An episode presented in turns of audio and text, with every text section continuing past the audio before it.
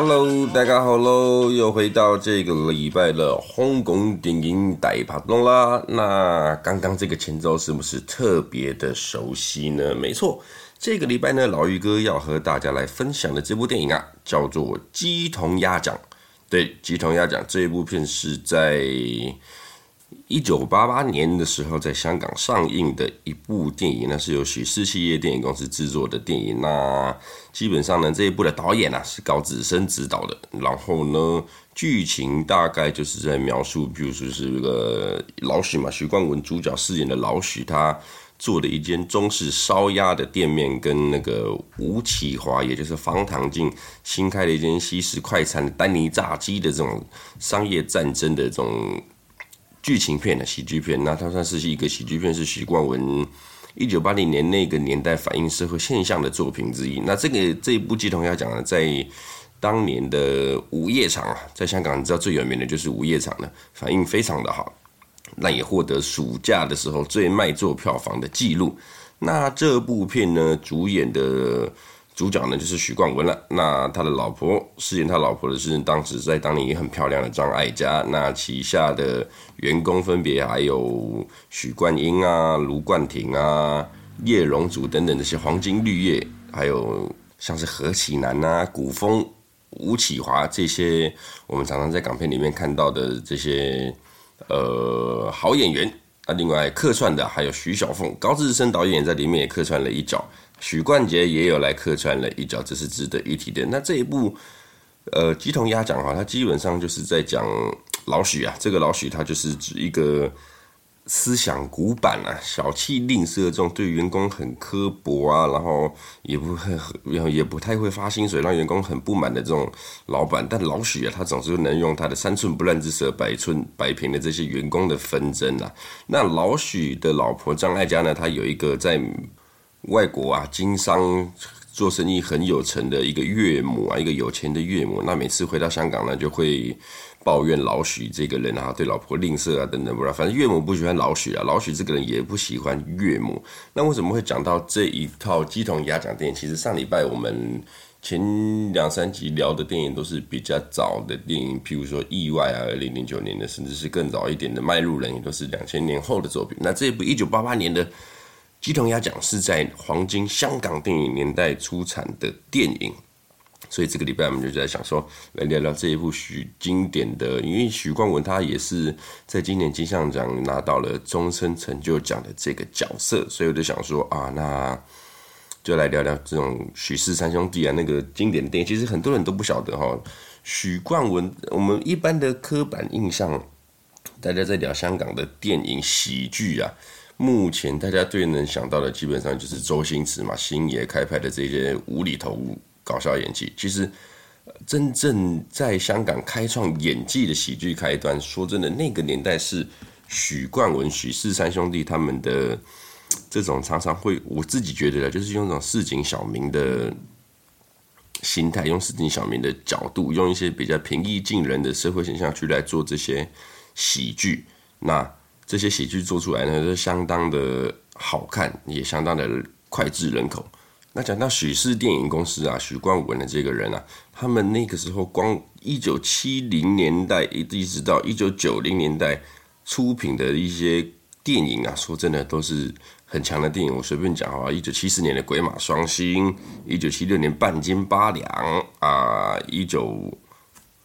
也是八六年的神探朱古力，那八八年的鸡同鸭讲，一九八九年合家欢，九零年的新神探新半斤八两，对不起，还有九二年的神算杀杀杀，这些经典的电影啊，全部都是许氏企业所创造出来的。那许氏电影企业呢，基本上就是那个时候由许冠文所操刀的嘛。那他们拍的这一部鸡同鸭讲呢，基本上就是。剧情呢，我刚才有大概跟各位描述了一下哈，然后基本上里面有很多呃，我个人觉得还蛮好玩的镜头，譬如说有一段是张艾嘉她的妈妈一到一从美国回到老许家嘛，然后就到老许家开始。前面有一段是老许已经在模仿啊，他妈妈来到家里会讲的。哎呀，这个电视怎么天线没有 color 的，沙发没有弹簧啊，这么多雪花的电视机啊，你知不知道现在有些东西有个东西叫做冷气机啊，不用还在吹电风扇。哇，末代皇帝的冰箱啊，这一段这一段这一段台词啊，基本上。很好笑，我觉得，因为我一开始看觉得啊，他就是在 complain 他岳母来，结果没想到岳母来的时候，真正还完全 copy 了一模一样的这个台词，真的是很经典的一个桥段。而老许这个人呢、啊，在戏里面其实他就是尖酸刻薄嘛，但是他烧的鸭呢，真的是有一定的实力，他的烤鸭真的是非常的好吃，所以才会有一群这么死忠他的客人在。追随着他这样子，那基本上哦一直到对面的丹尼炸鸡这个敌人开启之前，我们讲这种西方素食产业的加入到香港这种新派的餐饮跟传统的餐饮的对决之前呢，许氏啊不是许氏啦，这间老许的烤新许许记的烤鸭哈，基基本上就是还是有很多的客人，很多的回头客，一直到这个丹尼炸鸡的出现啊，哇，他们就是这种。呃，比较新式的餐饮呢，怎么说呢？它就是比较顾客至上啊，然后环境也要求相当的很好，然后就把老许的客人全部都抢走了嘛。那基本上老许这个人哈，就在被这个丹尼炸鸡啊给抢走之后呢，他就有一连串的这种无厘头的想办法要拉拉起自己业绩的这些方法，譬如说改成卡拉 OK 啊，或者是。反正就是疾病乱投医的，一直拷贝人家的方法，改成民歌烧腊店呐、啊，在这边唱歌，还唱那个《监狱风云》的歌，有没有？人生于世上有啲个知己，多少有啊，能长存。听到这首歌，我完全那个香港电影的那种情怀又出现了，然后他还去。人家的那种新闻车祸现场去打广告啊，什么不啦不啦，一些很烂的一些行销手法就对了。那基本上哈，其实张艾嘉那个时候就有跟老许提到了，呃，他有看到观点在哪里，他的理性分析给他听这样子。那其实像这种素食店服务之上的这种这种性格啊，然后慢慢的老许也就去接受接纳他，但是这是很后面的事情的，因为。哦，我里面也要讲那一段，有一段是丹尼炸鸡为了要马上杀死老许这一间店，然后就去放老鼠进去嘛，偷放老鼠进去，再请卫生局的人去督导啊。所有民众投诉你们店里面有老鼠，那当然你知道，在餐厅里面卫生署如果看到有这种老鼠蟑螂，绝对是大忌的，这个绝对是大忌，一定要封店的。那基本上这一段捉老鼠的。捉老鼠的镜头啊，香港电影啊，很早期，他们我很敬佩他们这些演员，他们呢就很会玩这种老鼠蟑螂的梗，那完全不怕这些老鼠蟑螂，就直接跟老鼠蟑螂你们是亲密的接触啊，甚至亲嘴掉到嘴里面，然后演戏这样子。比如说我们还还有一句很经典的洪金宝的那个鬼打鬼还是鬼咬鬼，我忘记也是全身爬满了蟑螂，洪金宝就这样演戏说，我觉得那个年代哈。在我们还没有特效的特效镜头进入电影产业的香港黄金电影那个时代，其实你看他们真的都很敬业，这些演员，蛇啊、老鼠啊、蟑螂啊，我不管了，一开一喊 action，我就是这样跟你这样拍下去的。这一点是我非常欣赏也非常尊敬的香港电影的拍法，在那个年代，甚至他们武打片的每个都真枪实弹上映，这种硬桥硬马的实在的这种。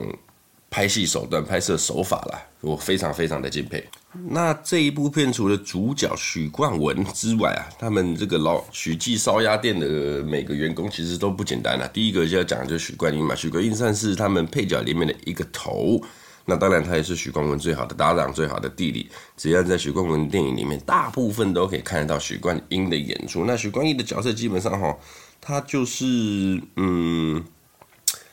扮演都比较，他很适合演那种很无辜的角色，很可怜，很常常被欺负的这种小角色。那他这种角色对他讲是驾轻就熟啊，基本上。那这部片《丹尼炸鸡》其实很多的故事线都缠绕在许冠英这个角色上面。譬如说，他从许记离职去丹尼炸鸡做啊，然后做完之后又回被炒鱿鱼，然后又回过道来许氏，然后包含因为卫生局的老鼠事件等等什么的，都是许冠英的旁线故事支线的这种剧情走啊。那许冠英在这部片里面其实也表现相当出色。第二个角色呢，就是在里面学尔塞亚啦，我们叫做尔塞亚的这个卢冠廷，他叫狒狒，毛太多了，叫狒狒。卢冠廷就是香港电影音乐配乐的大师，卢冠廷哈。每到讲到，每次讲到他一次，就要唱一次周星驰在《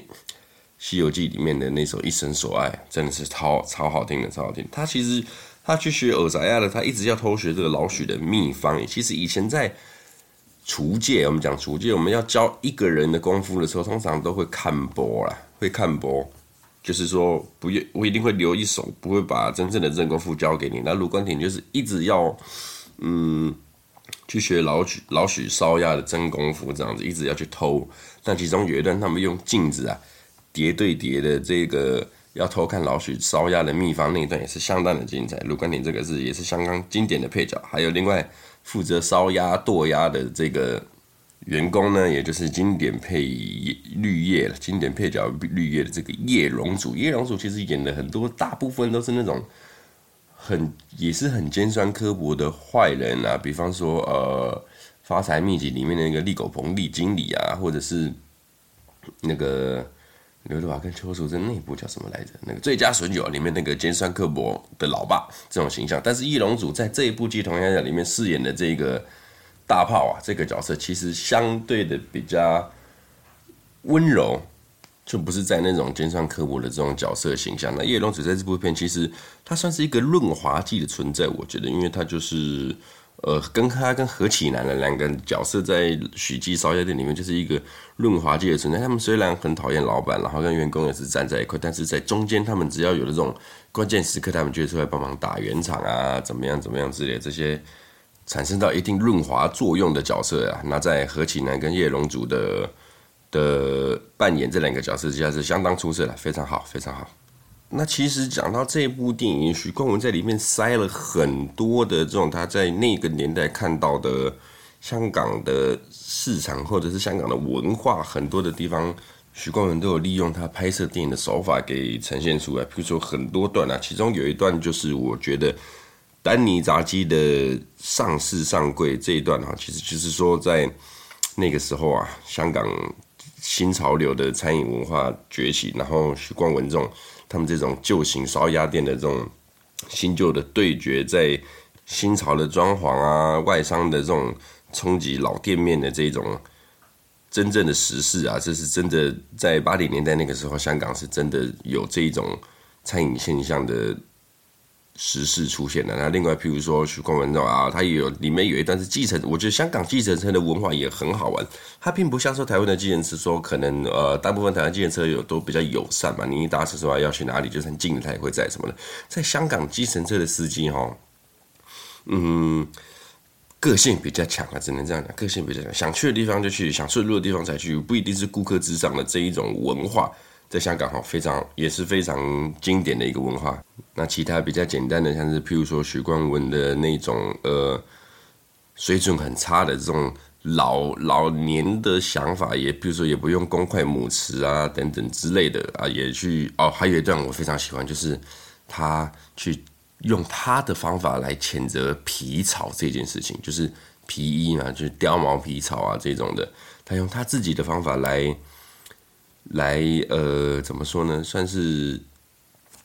来鼓励大家了，真的不要去穿皮草了，就是不要去剥夺动物身上的毛，这样子。他讲那句话，我觉得很有道理，就是说，人类啊，在电影里面他说的，人类啊是唯一一个杀死一个动物，而他的目的并不是要去吃他的一个动物。这个我觉得，哦，这句话突然敲醒整个打醒我了，这个样子。其实这部《鸡同鸭讲》啊，到时候你们可以去看 YouTube 上面，现在有一个频道有那。我觉得哈，就是那种香港经典的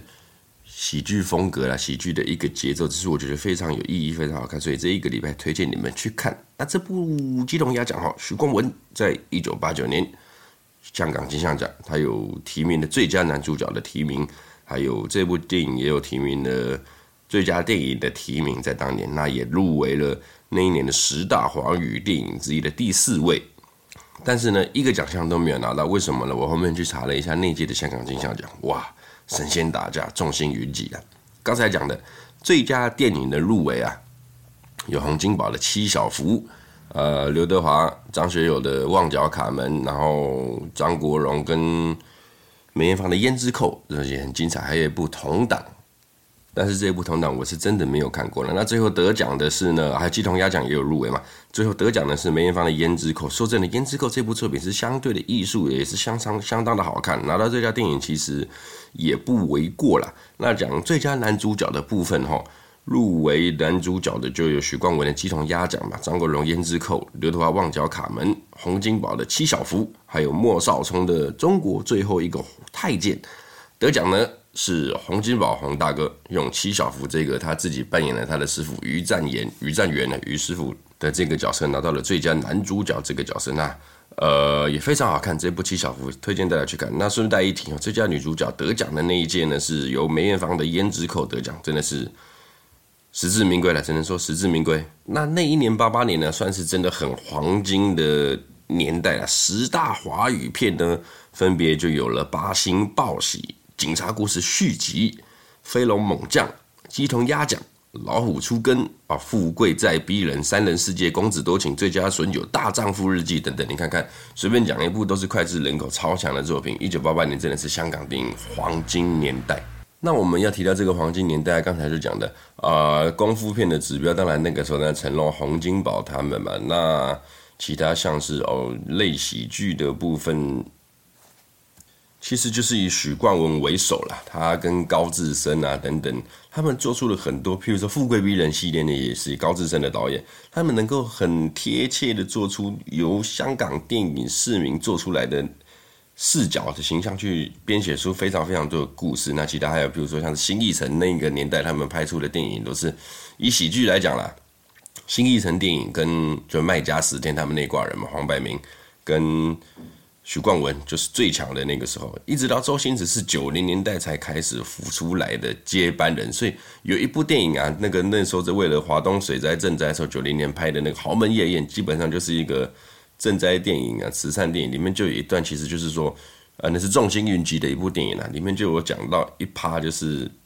许冠文跟周星驰的对戏。那很多的人呢，就会自行把它脑补成，哦，这一段其实就是在讲解，呃，八零年代的跟九零年代喜剧泰斗的这个交接啊、传承啊的一个镜头，这样就是由许冠文跟周星驰下去演绎的这个小片段。那这边也可以，你们有空也可以去看《豪门夜宴》。也是蛮好笑的，蛮好笑。那总之啊，这一部鸡同鸭讲算是一个比较轻松的电影啊，可以在假日你们带着你们小孩啊、老婆一起去笑哈哈的看完这部电影，然后也看了一些东西。这样子，这部这个礼拜的鸡同鸭讲呢，推荐给大家。然后下周啊，我跟再邀请到老马，我们一起来用醉聊电影、喝一点酒的方式来。